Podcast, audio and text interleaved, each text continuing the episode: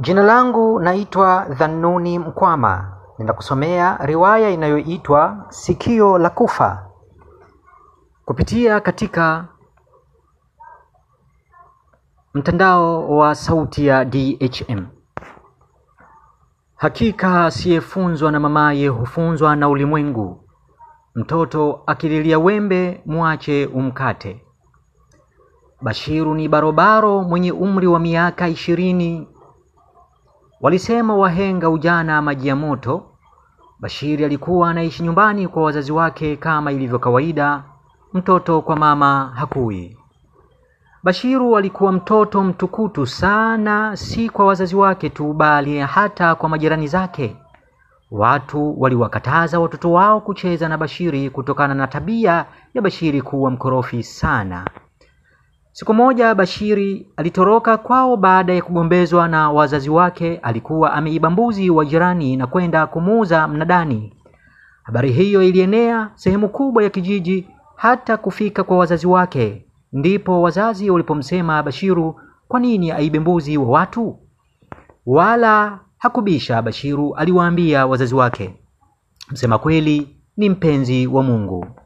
Ni kweli nimeiba, lakini hawawezi kunikamata kwa sababu hawana ushahidi, na kesho naondoka naenda mjini Morogoro kutafuta kazi. Naamini mguu uliotoka mtume kauombea, alisema Bashiru. Wazazi wake walikasirishwa sana na kitendo hiko, walianza kumlaani na kumsema hata kufikia kulia wazazi wake, wakimtaka arudishe pesa ya mbuzi aliyoiba, kwani mali ya dhuluma haina baraka. Lakini Bashiru hakukubali ushauri wa wazazi wake, akatoka kwa asira na kuondoka, hakurudi tena nyumbani. Alipofika Morogoro mjini, hakujua aanzie wapi kimaisha. Alijiona mgeni kama kuku mwenye kamba mguni, akaanza kuzunguruka huku na kule bila kujua cha kufanya. Kweli akili nyingi huondoa maarifa. Bashiru ilipofika mchana, akabanwa na njaa na hakuwa na pesa. Hakujua kwamba akiba haiozi. Ikambidi arudi stendi ajaribu hata kuombaomba ili aweze kupata mlo wa mchana. Kila aliyemuomba Bashiru pesa ya kula alimtolea maneno makali. Alimwambia, kijana, huna kasoro yoyote, kwa nini unakosa pesa ya kula? Nenda akafanye kazi upate hela. Bashiru hakukata tamaa, alijua mvumilivu hula mbivu. Lakini baada ya kukosa chakula, baada ya kuona njaa pia inazidi, Bashiri akajiwa na mawazo ya kuiba ama kukaba mtu apate pesa ya kula.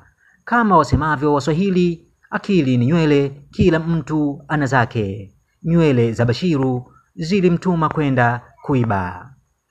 Bashiru aliona watu wengi stendi wamesongamana, akadhani amepata fursa ya kuwaibia watu hao. Akasahau kuwa wahenga walisema cha mtu ni mavi, ukikiona kiteme mate. Akaingia kati kati ya jopo hilo la watu na kuanza kuwaonyesha cha mtema kuni. Mungu si athumani. Bashiru akafanikiwa kuiba pochi la mmoja wao na, kutokome, na kutokomea mbele. Hakika usilolijua ni usiku wa giza.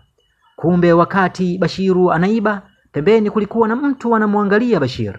Akawa anamfuatilia Bashir hadi atakapofika ili kujua anaelekea wapi. Bashiru alitoka nje ya stendi na kutafuta chaka kupumzika ili kumshukuru Mungu, kwani asiyeshukuru kidogo hata ukimpa kikubwa hukufuru. Alizunguruka kama mitaa minne hivi kutoka stendi, akakuta sehemu kuna mtu kuna mti, akasimama hapo na kuhesabu alichokipata kwa wizi. Hamadi kibindoni, silaha mkononi.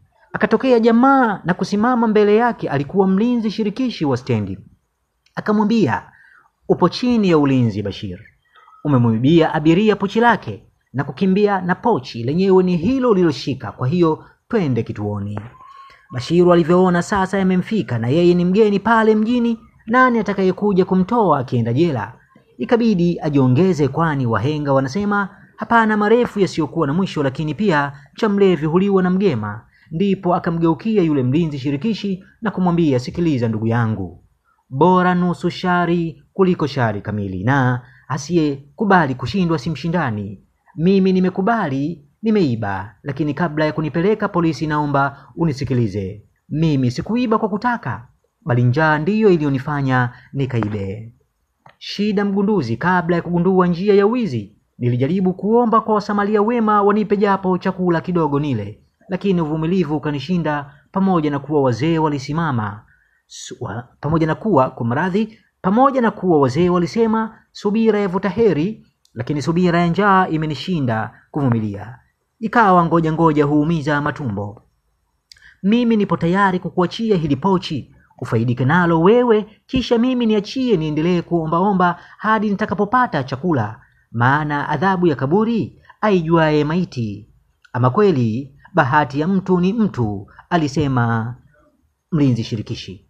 Kama vile ilivyo ibilisi wa mtu ni mtu, kama ndio hivyo, leta hilo pochi tuliangalie kuna nini, mlinzi alisema. Akachukua lile pochi na kulifungua, akakuta pesa nyingi mno, lakini za kigeni. Akajisemea baada ya dhiki faraja, sawa, nimekusamehe, ondoka, usiangalie nyuma, na ole wako ni kuone maeneo haya ya stendi, nitakukamata, alisema mlinzi. Bashiri aliondoka, hakugeuka nyuma, akamwacha mlinzi meno meupe. Ama kweli jogoo la shamba haliwiki mjini, lakini pia asiyesikia la mkuu huvunjika guu. Hapa ndiyo mwisho wa sehemu ya kwanza ya riwaya hii.